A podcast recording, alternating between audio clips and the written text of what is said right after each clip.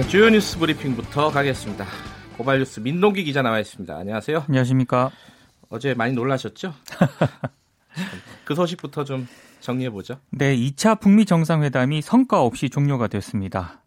북한의 비핵화와 미국의 상응 조치를 논의했지만 합의에 이르지 못했는데요. 네. 2차 북미 정상회담이 합의 없이 종료된 이유와 관련해서 트럼프 대통령은 대북 제재와 관련이 된 것이다. 이렇게 얘기를 했습니다. 네. 어제 기자회견에서 북한이 제재 완화가 아니라 제재 해제를 요구했다고 말을 했는데요. 네. 하지만 이용호 북한 외무상이 심야 기자회견을 열어서 우리는 모든 제재를 요구한 게 아니다 이렇게 반박을 했습니다. 네. 아, 북한이 요구한 것은 전면적인 제재 해제가 아니고 일부 해제다. 구체적으로는 유엔 제재 결의 11건 가운데 2016년에서 2017년 채택된 5건이다.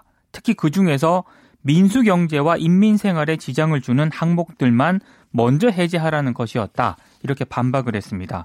이런 분위기를 봤을 때 대화 재개 분위기가 다시 조성되기까지에는 일정 정도 시간이 걸릴 수도 네. 있을 것 같습니다.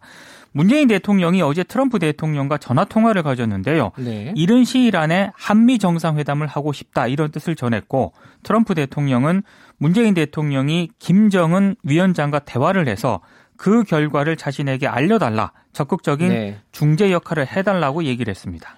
그러니까 문재인 대통령이 이제 북한 쪽하고도 대화를 해야 되고 그렇습니다. 미국과도 좀 만나야 되고 뭐 이런 상황인데 누가 그러더라고요. 아, 이 대한민국의 대통령은 극한 직업이구나.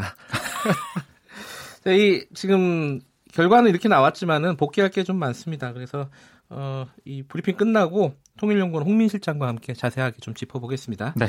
다음 소식은 어, 청와대 인사 소식이 하나 있네요. 그 어제 남북 관계와 외교 안보 정책을 실무총괄하는 청와대 차관급 참모진 교체 인사를 단행을 예. 했는데요. 국가안보실 1차장에 김유근 국방부 주한미군 기지 이전 사업 단장을 임명을 했고요. 네.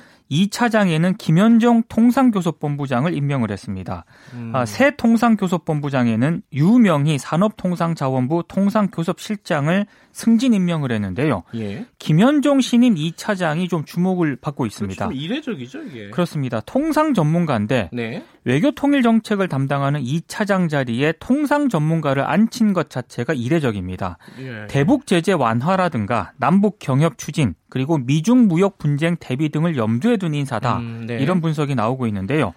유명의 신임 통상교섭본부장은 산업부 설립 70년 만에 첫 여성 1급 공무원인데 네. 남편이 이부망천 발언으로 무리를 빚었던 자유한국당 정태욱 의원입니다. 아하. 유 신임 본부장은 문재인 정부 출범 이후에 사의를 표하기도 했는데요. 이번 인선과 관련해서 문재인 대통령은 남편이 자유한국당 의원이라는 것과는 별개로 독립적으로 판단하라 이런 지시를 내렸다고 합니다. 별개죠, 사실. 그렇습니다. 네. 그 인사 소식이 하나 더 있네요. 어, 주중대사, 주일대사 누가 예. 됐죠?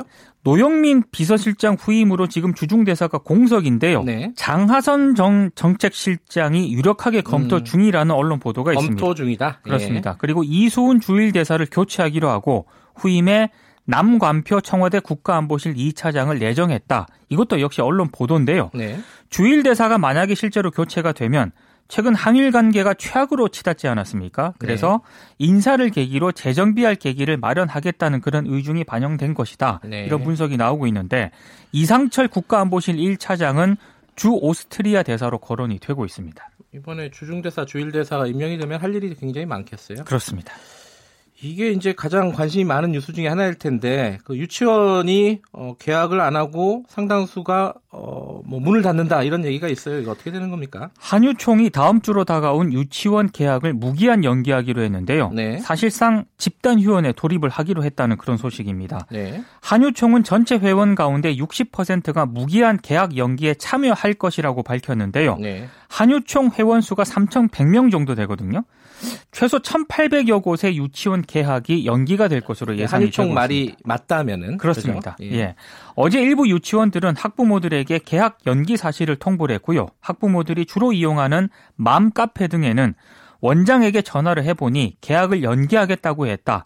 이렇게 분통을 터뜨리는 글들이 올라왔습니다. 네. 하지만 한유총 소속임에도 계약을 연기하지 않겠다는 그런 유치원도 있는 것으로 지금 파악이 되고 있습니다. 네. 그래서 한유총 회원사들이 계약 연기에 얼마나 동참할지는 현재로서는 미지수입니다. 정부 입장은 어떻습니까? 어제 유은혜 교육부 장관이 긴급 브리핑을 열었는데요. 네. 학부모와 원생을 볼모로 삼아 사적 이익만을 얻고자 하는 초유의 행동에 엄정 대응하겠다 이런 입장을 밝혔습니다. 근데 학사 일정을 변경을 하게 되면은요. 네. 해당 유치원장이 교사와 학부모 등으로 구성된 유치원 운영위원회에 최소 일주일 전에 통보를 하고 절차를 음. 밟아야 되거든요.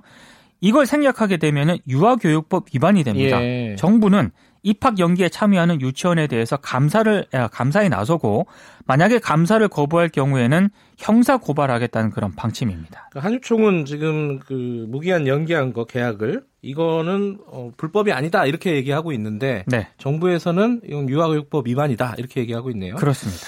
다음 주에 이거는 좀 자세하게 다뤄야 될 내용일 것 같고 자, 5.18 망원 상임반 그 징계안이 상정이 됐다고요? 국회 윤리특별위원회가 어제 5.18 망원 3인방을 비롯해서요. 네. 20대 국회에 제출된 징계안 전체를 아, 전체를 네. 예. 3월 7일 전체 회의에 일괄 상정해서 논의하기로 합의를 했습니다. 네. 5.18 망원 3인방을 비롯해서 지인 재판 청탁 의혹을 받고 있는 더불어민주당 서영교 의원 네. 그리고 투기 의혹 논란이 제기된 무소속 손혜원 의원 미국 뉴욕 출장 중 스트릿바 출입 의혹이 제기된 자유한국당 최교일 의원 등의 징계한 18건이 상정이 될 것으로 보입니다. 네. 다만 그 성추행 의혹을 받고 있는 민주당 김정우 의원 그리고 음. 한미 방위비 분담금과 관련해서 국민이 자세한 숫자를 알아서 뭐하느냐 이런 발언을 해서 논란이 됐던 민주당 이수혁 의원 같은 경우에는요. 네. 숙려 기간이 20일 정도 되거든요. 음. 이 기간이 지나지 않아서 상정이 되지는 않습니다. 네. 전체 회의에 상정된 안건은 외부 인사들이 포함된 윤리심사 자문위원회에 해부가 되는데요. 자문위원회가 심사 의뢰 안건에 네 가지 징계 수위 가운데 하나를 권고를 하면은 이 권고안을 참고로 윤리특위가 최종 징계 수위를 결정을 하게 됩니다. 20대 국회가 지금까지 단 한 명도 징계한 적이 없죠. 그렇습니다. 이게 뭐 20대만 그런 것도 아니고 그 전에도 비슷했는데 유명무실하다 이랬는데 이번에는 어떤 결론을 내리게 될지 지켜봐야 될 것 같습니다. 자, 그 학내 성폭행, 아 성폭력이겠죠. 이제 포괄적인 개념으로 네. 성희롱 성폭력에 대한 대응 매뉴얼이 나왔다고요? 교육부가 학교 내 성희롱 성폭력 대응 매뉴얼을 전국 학교와 교육기관에 배포를 했는데요. 네. 교육부가 성폭력 관련 지침을 마련한 것은 이번이 처음입니다. 그래요? 그게 더 신기한데요? 그렇습니다. 네. 근데 매뉴얼을 보면은요, 학교 내 성희롱과 성폭력의 개념을 명확히 했습니다.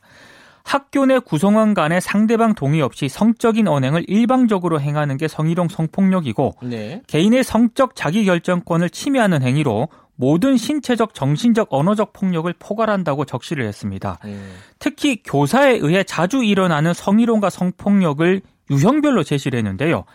헤드록하기.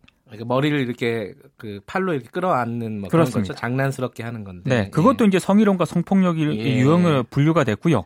복장을 지적하면서 지도봉으로 신체 부위를 누르거나 찌르는 행위. 아. 칠판의 성적인 비유나 행동과 같은 이 음란한 그림을 그리는 행위, 네. 본인에게 안마를 하라고 요청하기 등이 성희롱에 해당한다고 명시가 됐습니다. 네. 학교장은 성폭력 피해자가 학생인 경우 교육청이나 경찰 등에 신고하도록 의무화했고요. 음. 학교가 가해자와 피해자 간 화해를 종용하는 것을 금지하도록 했습니다. 그리고 피해자의 2차 피해를 방지해야 한다고 구체적으로 명시를 했습니다. 스쿨 미투라고 해서 이제 학교 내 성폭력 관련된 이제 폭로들이 지금 이어지고 있지 않습니까? 네. 이게 좀 어떻게 좀 완화될 수 있는 계기가 됐으면 좋겠습니다. 오늘 여기까지 듣겠습니다. 고맙습니다. 고맙습니다. 주요 뉴스 브리핑 고발 뉴스 민동기 기자였습니다. KBS 1라디오 김경래 최강 시사 듣고 계신 지금 시각은 7시 35분입니다.